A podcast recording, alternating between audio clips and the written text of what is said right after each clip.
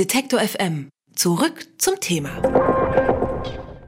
Das Achtelfinalspiel zwischen Kamerun und England bei der diesjährigen Frauenfußball-WM in Frankreich wäre beinahe abgebrochen worden. Grund dafür, die Spielerinnen von Kamerun waren mit einigen Entscheidungen der Schiedsrichterin unzufrieden. Die hatte eigentlich einen Videoassistenten zur Hilfe, hat sich über den letztendlich aber dann auch hinweggesetzt. Der Video Assistant Referee, so die offizielle Bezeichnung, wird erstmalig bei einem Großevent der Frauen eingesetzt. Häufig wird das System aber kritisiert, das Spiel zu verzerren und zu viel Zeit in Anspruch zu nehmen. Über diesen Videobeweis bei der Frauenfußball-WM und das Spiel spreche ich mit Tim Brack. Er ist Sportjournalist bei der Süddeutschen Zeitung und auch gerade vor Ort in Frankreich. Hallo Tim. Hallo. Das Achtelfinalspiel der Engländerinnen gegen Kamerun hat einen ungewöhnlichen Gang genommen. Die Kamerunerinnen haben mehrmals gedroht, das Spielfeld zu verlassen. Wie konnte es überhaupt kommen? Ja, das waren natürlich extreme Szenen bei diesem Spiel.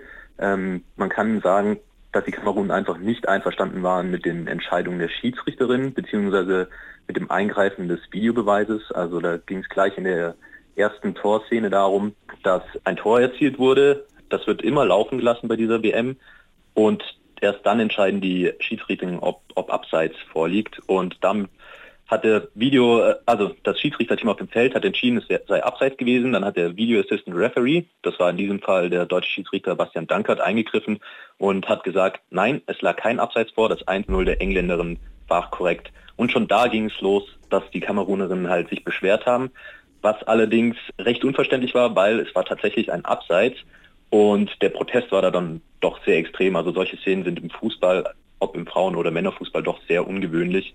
Und man muss sagen, in diesem Moment hat die Technik eigentlich funktioniert. In dem Spiel gab es dann immer noch mehr Szenen, die ähnlich waren, dass äh, der Video Assistant Referee eingegriffen hat und eigentlich lag er immer richtig.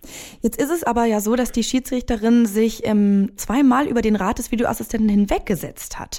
Inwiefern ist das denn überhaupt zulässig? Also die, die Schiedsrichterin auf dem Feld, die hat immer die Entscheidungsgewalt. Der Video Assistant Referee ist immer nur ein, ein Hilfsmittel.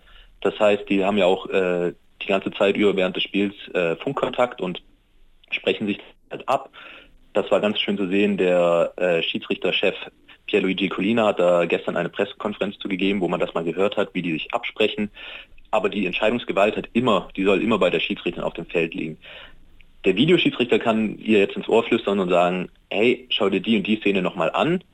Oder ähm, da habe ich was gesehen, das äh, war eine klare Fehlentscheidung. Da muss man gucken, er, der Videoschiedsrichter greift eigentlich nur ein, wenn ein klarer Fehler, also clear and obvious mistake heißt im, im Englischen, wenn das vorliegt. Dann gibt es natürlich die Möglichkeit, dass der äh, Feldschiedsrichter sich das anschaut auf dem Monitor und da kann er dann immer noch selber entscheiden, naja, ich bin nicht konform mit dir oder wie das halt eben auch bei der Chinesin war, ähm, ja, sie hat die Situation einfach anders beurteilt.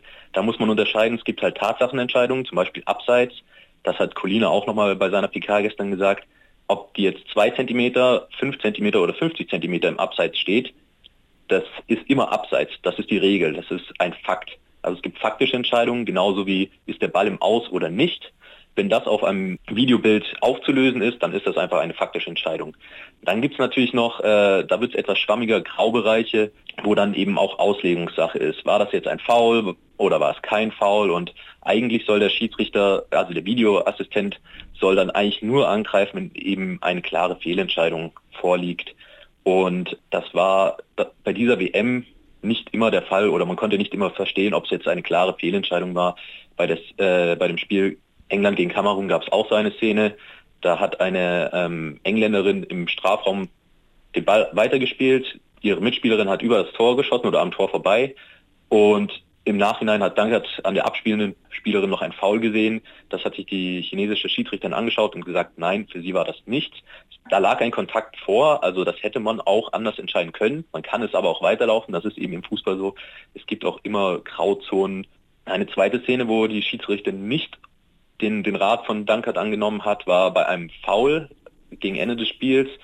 Das ist nämlich auch ein Punkt, wo der Videoschiedsrichter eingreifen kann, wenn er sagt, okay, da ist eine rote Karte, die nicht geahndet, also ein, ein Foul, das eine rote Karte mit sich ziehen würde, äh, das nicht geahndet wurde und Da hat er auch nochmal die, die Schiedsrichterin ähm, kontaktiert. Sie hat sich das auf dem Bildschirm angeschaut und hat dann entschieden, nee, das war keine rote Karte und hat der äh, Kamerunerin dann gelb gegeben, was eine Fehlentscheidung war. Also das war eine klare rote Karte, zumindest in meinen Augen.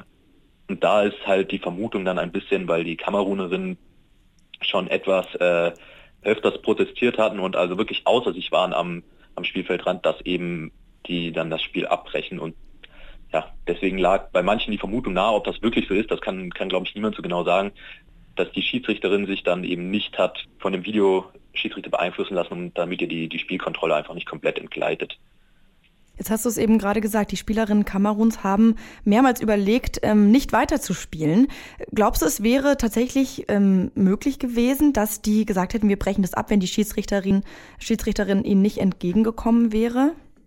Also, dass die Schiedsrichterin ihnen entgegengekommen ist, das ist ja nur eine Vermutung. Also ich will ja. nicht behaupten, dass das jetzt feststeht. Äh, das lässt sich so ein bisschen interpretieren, aber ähm, ich glaube im Endeffekt, wenn die sich geweigert hätten, dann wäre die Schiedsrichterin knallhart gewesen und hätte gesagt, okay, ihr weigert euch, damit ist die Partie verloren. Ich glaube, das ist dann ein 2 oder 3 zu 0, wird, als 2 oder 3 zu 0 wird das gewertet und dann ist halt vorbei. Aber dann hätte halt auch die kamerunische Mannschaft zum einen einen riesigen Image-Schaden, weil sie ja eigentlich in den Szenen nicht benachteiligt wurden. Also das war eine korrekte Entscheidung. Und äh, sie würden sich bestimmt auch noch eine Strafe der, der FIFA einhandeln, weil wenn man sich weigert zu spielen, das, das schadet natürlich dem Spiel und das schadet auch dem Ansehen des Fußballs und des Frauenfußballs in der Welt. Man muss, muss ja auch äh, bedenken, das ist die Weltmeisterschaft, das ist die, das größte mögliche Turnier der Sportart. Also sich dann so zu verhalten, das wäre eigentlich ein Unding. Über den Fußballvideoassistenten, die Macht von Schiedsrichterinnen und das Achtelfinalspiel England gegen Kamerun habe ich mit Sportjournalist Tim Brack von der Süddeutschen Zeitung gesprochen. Vielen Dank für das Gespräch. Gerne doch. Alle Beiträge, Reportagen und Interviews können Sie jederzeit nachhören im Netz auf detektor.fm.